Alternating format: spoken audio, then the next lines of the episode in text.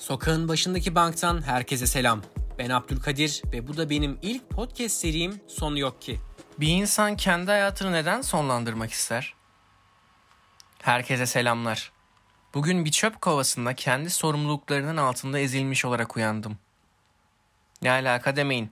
Çoğumuzun kendini gitgide değersiz hissettiği bu dünyada hala bazı şeylerin değişebileceğine inansam da asla tam anlamıyla yaşıyorum diyemiyorum. Kendi düşüncelerimin sanki bir başkasının emirleriymiş gibi gelmesini kaldıramıyorum artık. Bu vücudu ben değil de korkularım ve pişmanlıklarımı kontrol ediyormuş gibi gelmeye başladı. Belki en başından beri böyleydi. Hayatımı kontrol ettiğimi sanarken kontrol edilen bendim belki de. Ha bir de tüm bunların yanı sıra şunu düşünmeye başladım. Bir insan kendi hayatını neden sonlandırmak ister? Bu hayata gözlerini yumduğunda eğer varsa başka bir dünya, orada huzurlu olacağını mı düşünür? Bu soruyu eminim birçoğumuz kendine sormuştur. Sormayanlar da ya bu hayatı gerçekten yaşıyorlar ya da ya dası yok. Peki ya intihar etmek isteyen, bu fikri benimseyen birine sordunuz mu hiç? İnsanlar neden intihar eder? Bir insan kendine bahşedilen bu hayattan nasıl vazgeçebilir? İnsanların akıp giden zamanı görmezden gelircesine yaşaması da intihar değil mi zaten? Hayat boyu çekilen acı ve katlanılmaz kader. Tek bir kurşun ile son bulabilir mi sizce? Bana sorarsanız hayır. Tüm bu düzeni kuran da bize bu acıyı bahşeden de aynı kişi. Tanrı'dan değil, insandan bahsediyorum. Her şeyin temelinde olduğu gibi bunun da temelinde insan var. Tanrı'nın bize sunduğu tabaktan canımız ne isterse yiyoruz. Geriye kalanları elimizin kenarıyla itiyoruz. Mutluluğu ve huzuru birkaç lokmada yerken acıyı ve hüznü bir ömür sindiremiyoruz. Gözyaşlarında boğuluyor, yalnızlıktan yutkunamıyoruz. Ha bir de menüsü hiç çekilmeyecek olan insanlar var. Onlara acıyorum. Doğdukları, o masaya oturdukları andan itibaren önlerine ne kadar acı ve dert gelirse gelsin hepsiyle başa çıkmaya çalışıyorlar. Tüm bunları sona erdirebilir mi sizce bir kurşun? Sorarım size. Bunun gibi tonlarca soru var ama hiçbirine verecek bir cevabım yok benim. Ama bu soruları cevaplayabilecek olanlar sadece bu dünyadan göçüp gitmiş olanlarımızdır. Bu yüzden kafa yorup 2 gramlık hevesimle bu soruları ayıramam. Zaten dibi görmüşken daha da karanlık yerlere çekilmenin bir manası yok. En son umutlar ölmez.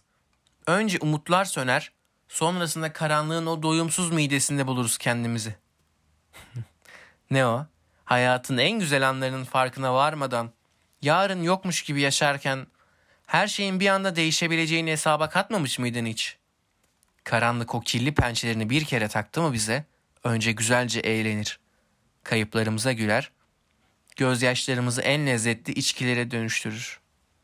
Eee her şeyin bir sırası var demiştim. Sen yemeğini yedin, sıra onda. Keşke her şey göz açıp kapayıncaya kadar bitse. Hissettiğimiz son acıdan tutun da anne karnından çıktığımız andan itibaren gözlerimizden akan o yaşa kadar sindirilene dek pişmanlıklarımızı düşünürüz. Acı içinde kıvranırız ama asla kabul edemeyiz öldüğümüzü. Ölenler kabullenmiş midir acaba öldüklerini? Veya huzura ermiştir. Zaten bu dünyada mutlu değildi dediğimiz için kızıyorlardır bize. Bilemeyiz. Onların yapacak işleri vardı ve bunları engellemiş bile olabiliriz. Zaten yaşayan yanımızı, kaybettiğimiz yanlarımız, sevdiklerimiz öldürür. Beraberlerinde götürürler gittikleri yere. Sonra hiçbir şey olmamış gibi gülümsememizi, güçlü durmamızı isterler bizden. Tabi giden gitti Acısı da tasası da bize kaldı bu dünyada. Giden kişi kim olursa olsun, annemiz, babamız, yakınımız, arkadaşımız hiç fark etmiyor. Geriye kalanlar geride bırakıldıklarını anladıkları o an. İşte o an değişiyor hayat. Benim hayatım değişti birkaç defa. Önce 8 yaşındayken annemle değişti. Daha sonra da hiç aynı olmadı. Biri gittiğinde bir diğerinin sırtına binen yükün ne kadar büyük olduğunun farkında mısınız da bu hayatı terk etmeyi düşünüyorsunuz? Benim hiç kimsem yok. Yapayalnızım. Zaten bu yüzden intihar edeceğim. Bu benim son çarem diyenler için şunu söyleyeceğim. Bu zamana kadar hayatında hiç arkadaşın, aile diyebileceğin veya korktuğunda sığınabileceğin bir evin olmamış olabilir. Ama sırf bu yüzden senin yokluğunu kimsenin fark etmeyeceğini düşünme. Birkaç gün önce sokakta başını okşadığın küçük bir çocuk, geçen hafta beslediğin sokak kedisi, hatta suladığın o rengarenk çiçekler. Hepsi senin yokluğunu hissedip üzülecek. Her gün yolunu gözleyecekler. Tüm bu saydıklarıma rağmen ikna olmadıysan eğer yaşamın bir nebze bile katlanılabilir olduğuna, git dostum. Belki sen haklısındır ve ben yanılıyorumdur. Konuyu ölümden uzaklaştıralım biraz. Şayet iç karartıcı olmaya devam ediyorum. Diyeceğim şu ki bu kadar olumsuzluğun içinde, bu kadar sorunun ve potansiyel üzüntünün içinde nasıl oluyor da yaşama sevinci diye bir şeyi buluyorsunuz veya uyduruyorsunuz. Bunu gerçekten bilmek istiyorum. Her ne kadar insanlara yardımcı olmaya çalışsam da iyi bir insan olup doğaya ve dünyaya karşı sorumluluklarımı yerine getirmeye çalışsam da beceremiyorum pozitif olmayı. Her kara gecenin bir sabahı olduğunu biliyorum ama uykumda şeytanlarla savaşırken güçsüz düşüyorum. Gün ışığının yetmediği yerlerde en karanlık korkularımla bir başıma kalıyorum. Bütün bu insanlar nasıl oluyor da mutlu olabiliyor ki bunlara rağmen? İnsanlara yanlış fikirler aşılamak istemiyorum. Olabiliyorsanız mutlu olun tabii ama ben başaramıyorum. Basit bir varlığım zaten koskoca evrende. Ne bir hayvandan üstünüm ne de bir insandan alçağım. Hani şu her gün yolda gördüğünüz başka bir yüzden ibaretim. Normal bir insanım tıpkı sizin gibi. Ama madem her insan hatta herkes eşit doğuyor insani açıdan benim yaşama sevincimi kim çaldı? Yine birinin aç gözlülüğüne mi kurban gittim daha doğar doğmaz? Anne karnından çıkar çıkmaz yaşayıp yaşamadığımı öğrenmek için beni tokatlayıp ağlatmak yerine yanaklarımı okşayıp beni güldürmeye çalışsalardı ne olurdu yani? Bunun kulağa saçma geldiğini ve öyle olması gerektiğini biliyorum ama bir düşünün. Yoksa doğar doğmaz ağlamamızı istemelerinin sebebi o gizli altında yatan sebep bu hayata karşı bir hazırlık mıydı? Bu soruyla beraber bu algıyı da yıkmış oluyorum. Kimse bir başkasıyla eşit değildir. Ne doğuştan ne de başka bir yolla. Şimdi bunu bir de size soralım. Bunu siz cevaplayın. Sizce insanlar eşit mi doğar? Yani söyleyeceklerimi toplayacak olursam tek diyeceğim şey şu. Ben bu dünyaya günlük 5 saat uyku ve filtre kahve içip gece gökyüzündeki yıldızları saymak için gelmişim. İnsanların mutlulukları ve şu en ufak detaylarla bile mutlu olma olayını asla anlamayacağım. Ama siz elinizden geleni yapın. Çünkü bu kadar depresif olmak bir insanın isteyebileceği son şey olabilir. Aşırı acı veriyor. Gerçekten acı veriyor. Ama bir kez alışınca asla bırakamayacağınız bir bağımlılık haline geliyor depresyon. İnsanların aksine sizi asla bırakmıyor. Her kötü anınızda sizin kendinizi daha berbat hissetmeniz için ve her iyi anınızda sizi sıfıra vurmak için orada olacak. Şayet bu kadar fedakarlığı bir insanın yapabileceğini sanmıyorum.